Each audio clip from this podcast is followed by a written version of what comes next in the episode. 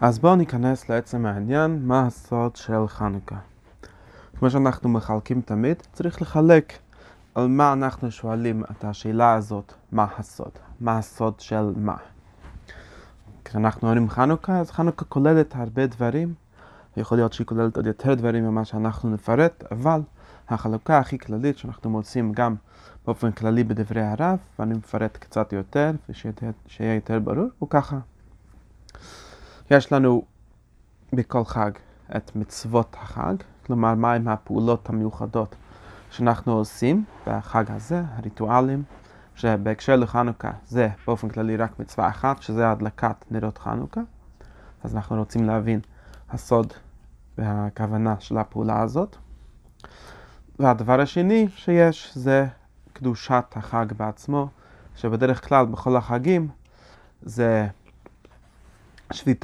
השביטה ממלאכה, מה שכתוב בתורה שאנחנו קוראים את החגים מקראי קודש, אז יש דין מיוחד, יש פסוק מיוחד שהחג נקרא קודש, יש איזושהי קדושה שנקרא קדושת הזמן, שהקדושה הזאת בעצמה יש לה הסבר רחב איך זה עובד, איך זמן מתקדש, איך הוא מתקדש במובן היסטורי, כמו שאנחנו אומרים פסח זה זכר ליציאת מצרים, כי באותו יום, באותו זמן יצאנו ממצרים, אז הזמן הזה, המקום הזה בלוח השנה קונה איזושהי קדושה, וככה גם כמובן בחנוכה ובכל המועדים האחרים. ויש בזה גם את החלק של כיצד אנחנו מקדשים את הזמן, כמו שאני אומר, אנחנו שופטים ממלאכה, אז יש קדושת הזמן, או אנחנו קוראים את הזמן הזה. מקרא קודש, זה פשוטו, יש מפרשים, יש מצווה לקרוא לחגים, לקרוא לשבתות, זמני קודש. כלומר, אנחנו מתייחסים ליום הזה אחרת ממה שאנחנו מתייחסים ליום רגיל. זה קדושת הזמן בעצמו. והדבר השלישי, שתמיד הרב מפרט הרבה את הכוונות שלו ואת העניינים שלו, זה תפילות החג הזה.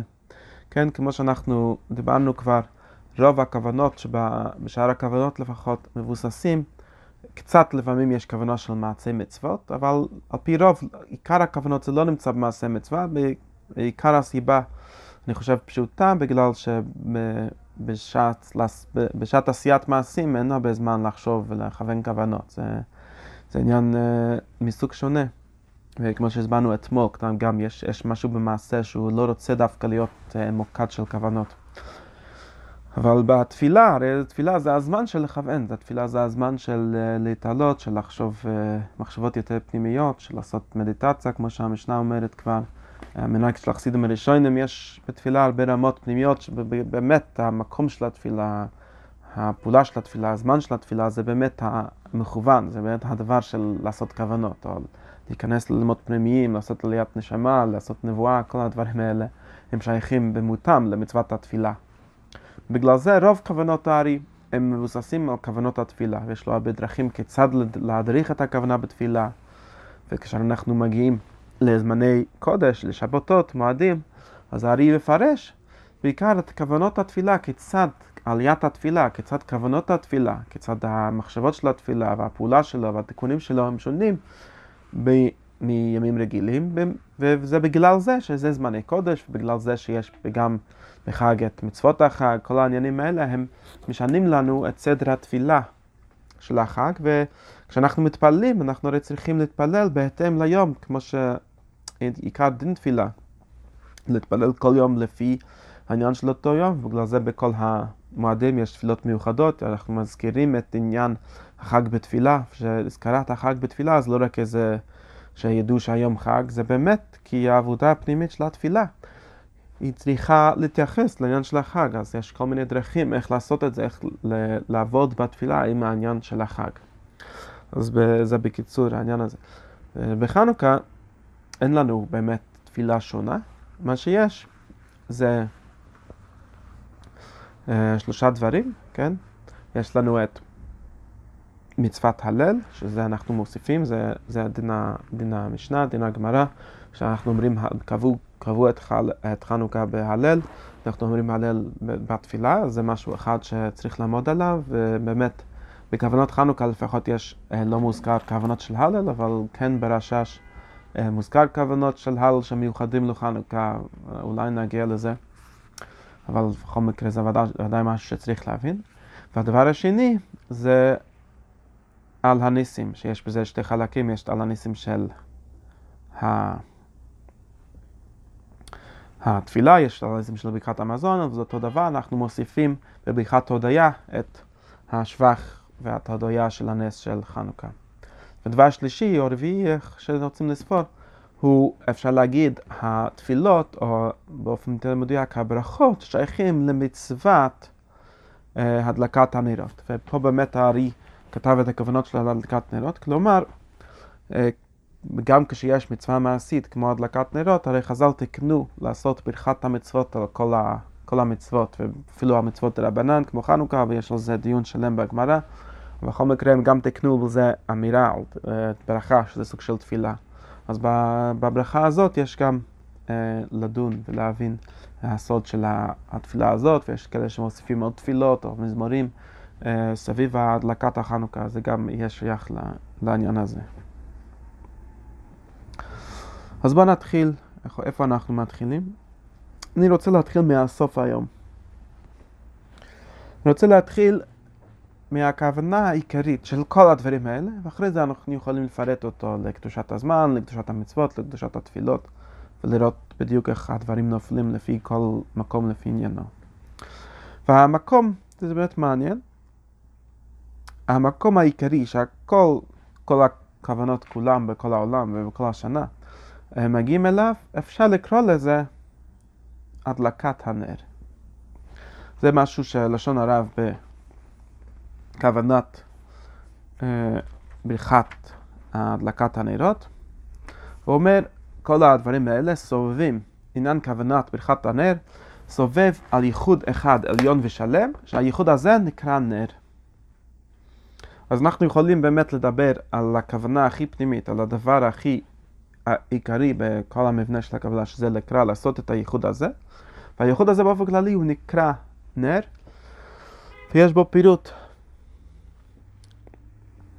אז בואו נסביר את הייחוד הזה באופן קצת מוסבר, וגם את הפירוט שלו שהרב מפרט פה.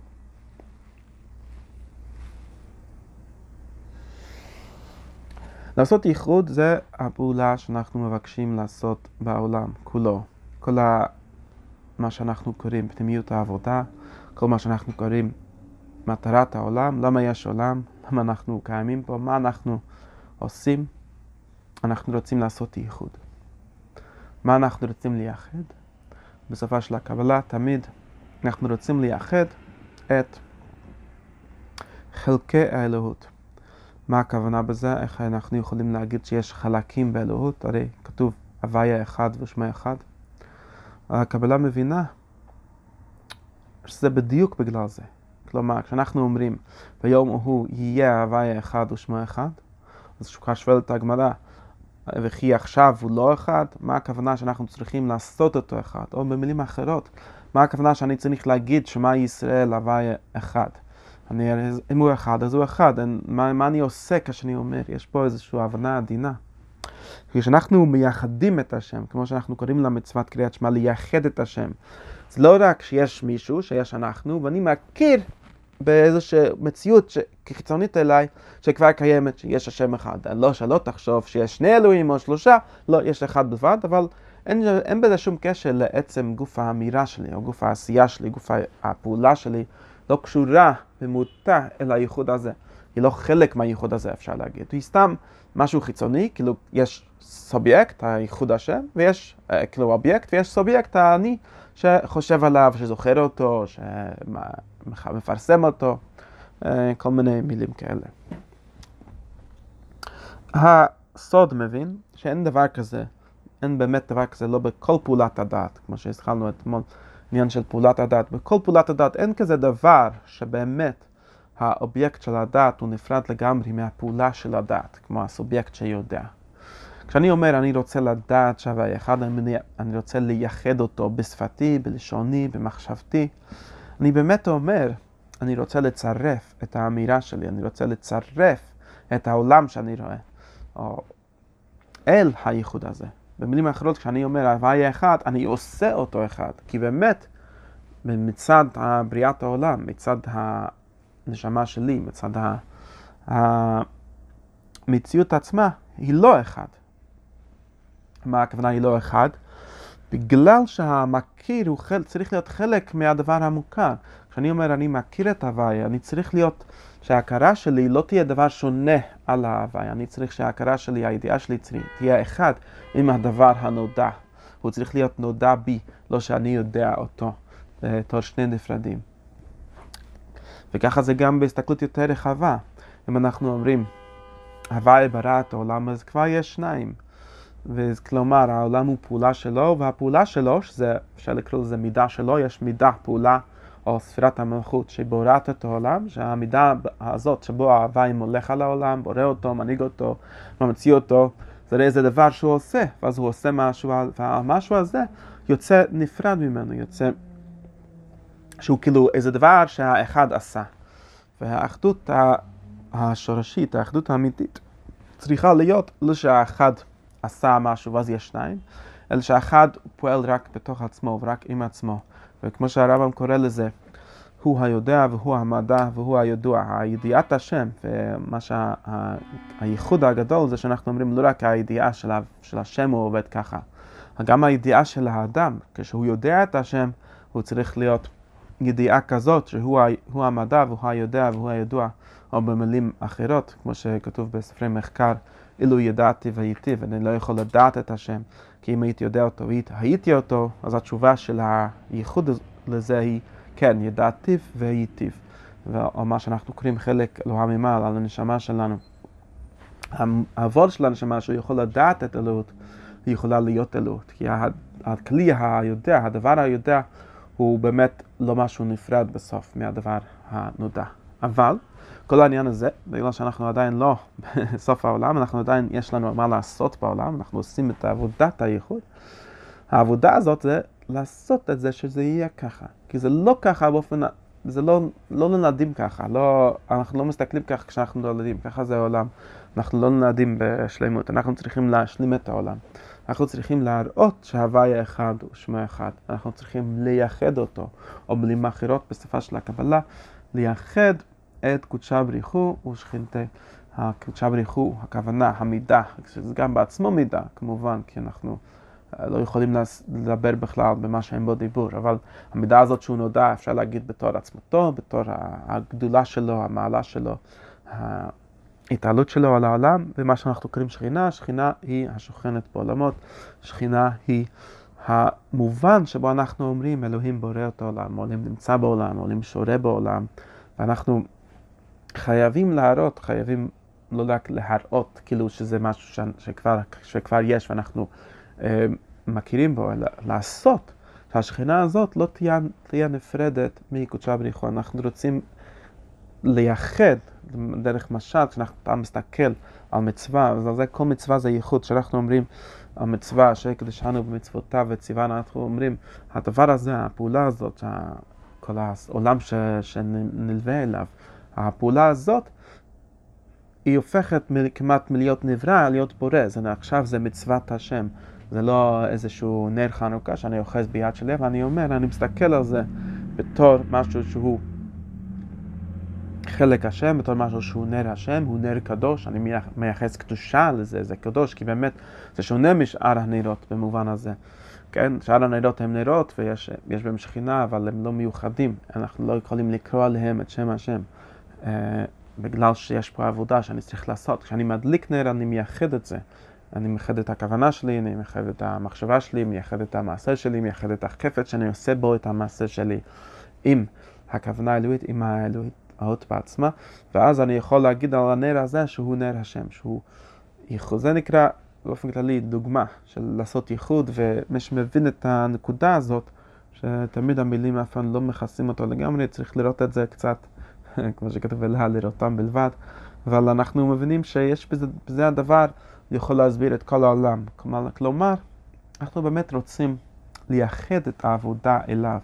מה פירוש של לייחד את העבודה? זה נקרא בחובות הלבבות שהייחוד המעשה, לייחד את המעשים, לייחד את הלבבות אליו. כלומר, שאנחנו עושים הרבה דברים, אנחנו מתפעלים ולומדים וחופרים ומתחברים עם אנשים ובונים ועושים כל מיני פעולות בעולם שהן כולם מצוות. מה שאנחנו קוראים תרי"ג מצוות זה כל מיני סוגי דברים שאנחנו יכולים לעשות בעולם.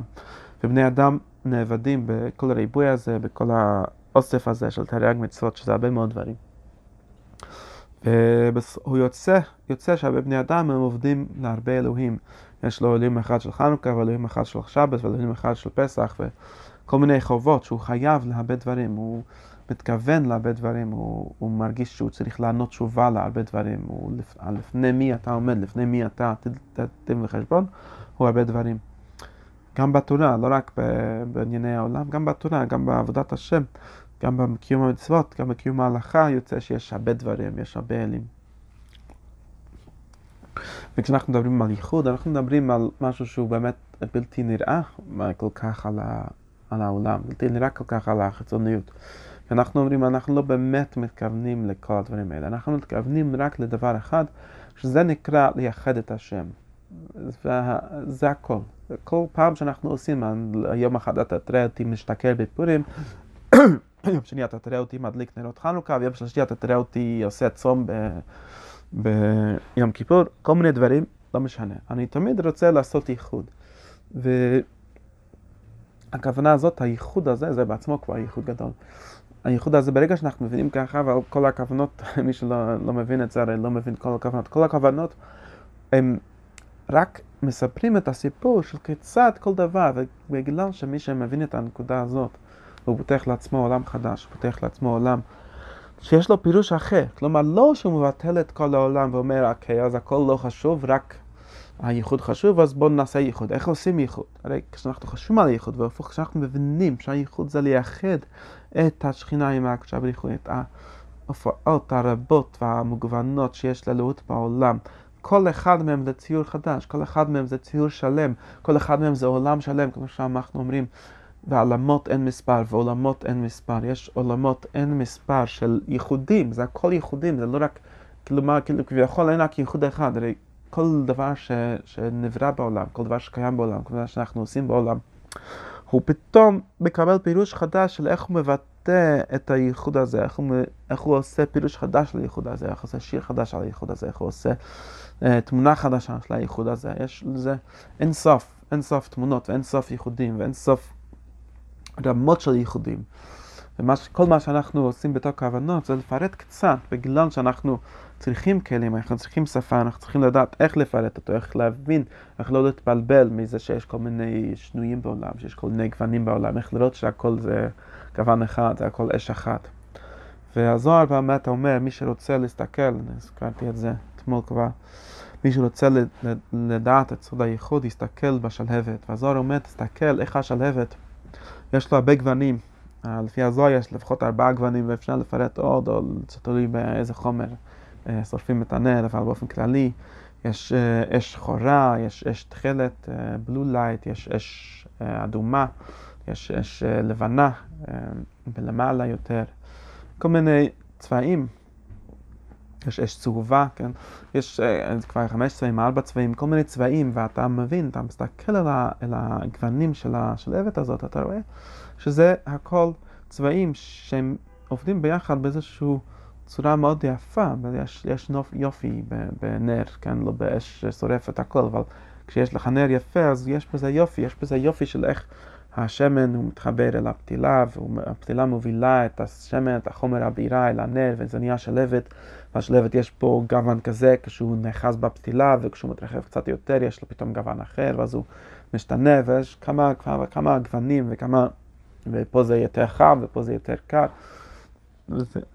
וזה הכל צורות, דוגמה, הזוהר אומר שזה דוגמה, להראות את הייחוד, או המשל של ספר יצירה בהתחלה זה היה איך להבין את הייחוד, כלומר ייחוד של הספירות באין סוף, כלומר ייחוד כתב ייחוד, ספר יצירה אמר, תצייר את זה, כן? אנחנו הרי בני אדם שבדרך כלל חסר לנו שפה להסביר את מה שאני קורא ייחוד, אז אתה תמיד עומד על הדיקוטומיה הזאת, אז זה אחד או שזה שניים, איך אחד יכול להיות פירוש או לבוש לשניים, או הפוך, שניים יכולים להיות לבוש ציור לאחד. הספר יצירה אומר, הספירות האחוזות במעציל, באינסוף, באחד, כמו שהוא קורא להן, זה כשלהבת הקשורה בגחלת. כשאתה רואה גחלת שורפת, אתה יכול להגיד זה אש שורף, זה פה יש שלהבת. אתה יכול להסתכל איך השלהבת קשורה בגחלת, זה איזשהו ייחוד וחיבור, כן, הוא הוא שונה מייחוד שאני נגיד, אני אשים ספר על ספר, אז יש שתי ספרים, הם לא מתחברים, הם לא נהיים איזה דמות אחת. זה פשוט ציור להסתכל, אני לא יודע אם זה ככה בפיזיקה של זה, איך שזה עובד, אבל למשל מסתכלים על זה, זה סוג של ייחוד מאוד עדין, מאוד יפה, מאוד מתחבר, איך זה נהיה שלבת קשורה בגחלת.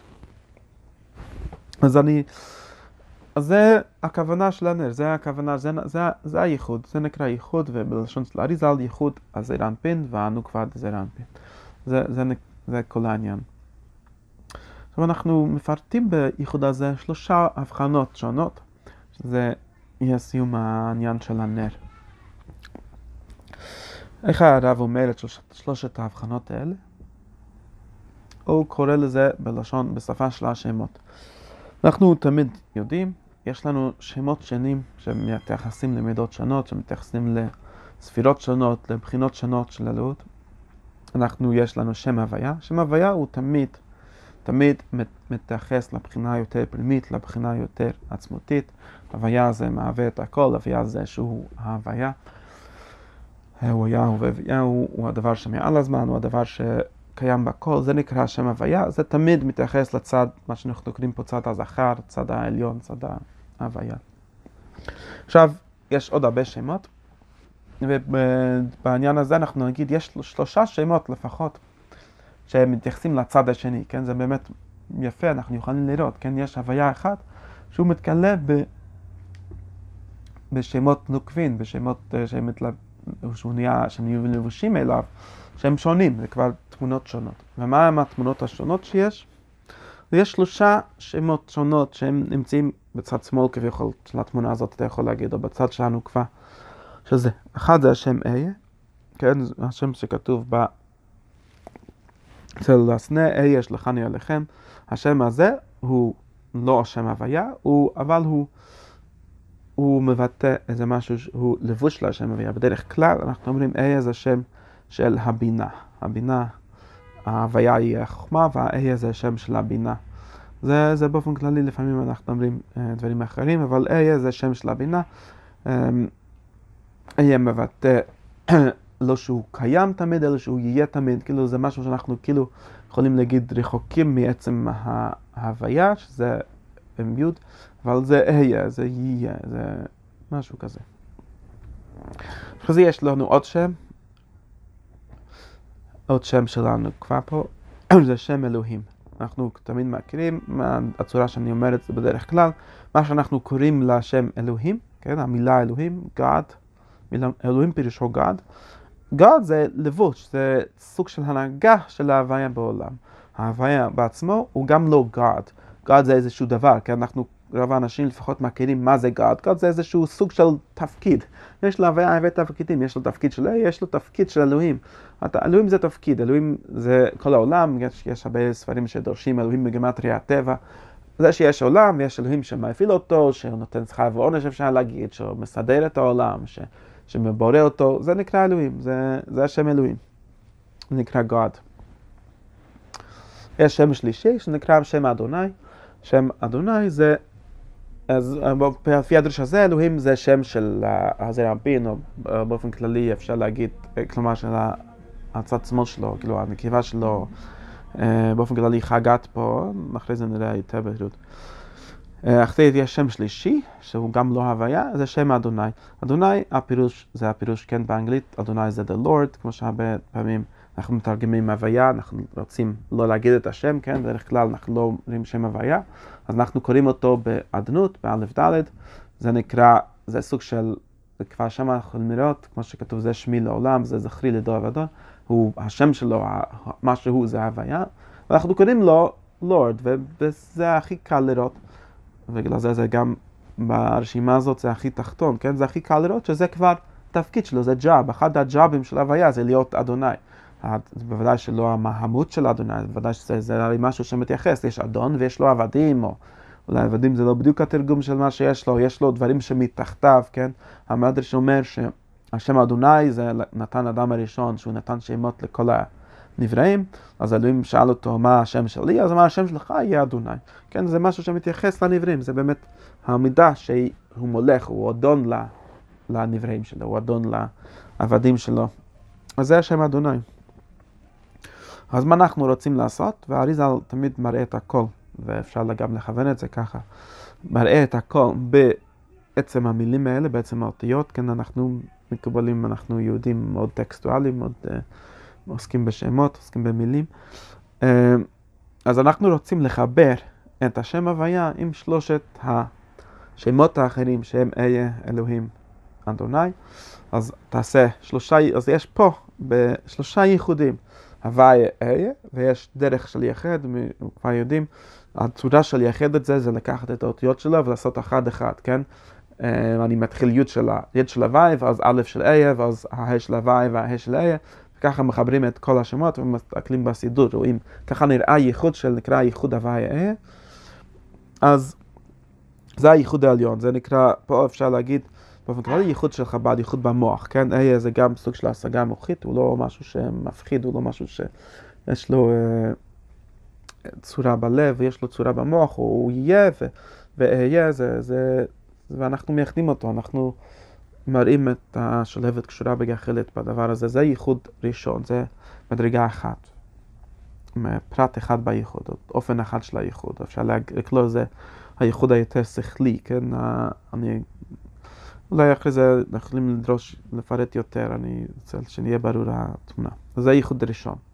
אחרי זה יש ייחוד שני, אפשר לקרוא לזה ייחוד אמצעי, ייחוד בגוף, ייחוד באמצעי, אני מתכוון, תמיד חב"ד זה מוח, קרקט זה רגשות, או תמונות, צורות של רגש, או אפשר לקרוא לזה חיבוק. זה ייחוד שני, שאנחנו עוד פעם ניקח את השם הוויה, ולחבר אותו עם השם אלוהים, נעשה הוויה הוא אלוהים, כן, עוד פעם נייחד את האותיות אחד אחד, נעשה אותו שם אחד, זה נקרא ייחוד שני של הוויה אלוהים, זה ייחוד של חגת, ייחוד אמצעי. כן, אני אומר, כמו שלפעמים מפרשים, הוויה זה שהוא בעצמו, הוא גם זה שנותן שכר ועונש, כן, כל מיני מושגים כאלה. אחרי זה יש לנו ייחוד שלישי, אני עוד פעם אעשה את השם הוויה, וחבר אותו את השם אדוני, אז יהיה גם נראה ככה, י' א' עד ד' ובנין וכו'. זה נקרא ייחוד שלישי של הוויה אדוני, זה ייחוד התחתון, אפשר לקרוא לזה ייחוד במעשה או בהוצאה לידי פועל, כן, זה נקרא נהי, נצח על יסוד, זה המדרגה של הוצאה לפועל. אז זה הייחוד השלישי, סוג של ייחוד שלישי, אנחנו מראים אותו במעשים, בהיסטוריה, באיך שהוא מנהל את העולם, באיך שאנחנו מנהלים את מעשים שלנו וכו'. אז עכשיו, שלושת הייחודים האלה, הם סופרים את הגימטריה שלהם, את הערך המספרי שלהם, אנחנו יכולים לראות, הייחוד העליון, שזה הוויה, אז הוויה זה 26, איה זה 21, ביחד זה 47, אז מ"ז.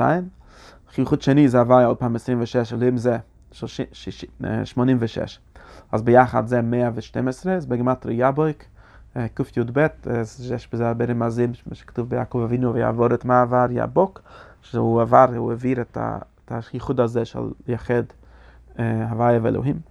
אחרי זה יש ייחוד שלישי, שהוויה עוד פעם זה 26, אדוני זה 65, ביחד זה 91, צדיק א' זה בגימטריה אמן, או כל מיני דברים, זה הייחוד השלישי. כשאנחנו סופרים את כל הדברים האלה ביחד, כן?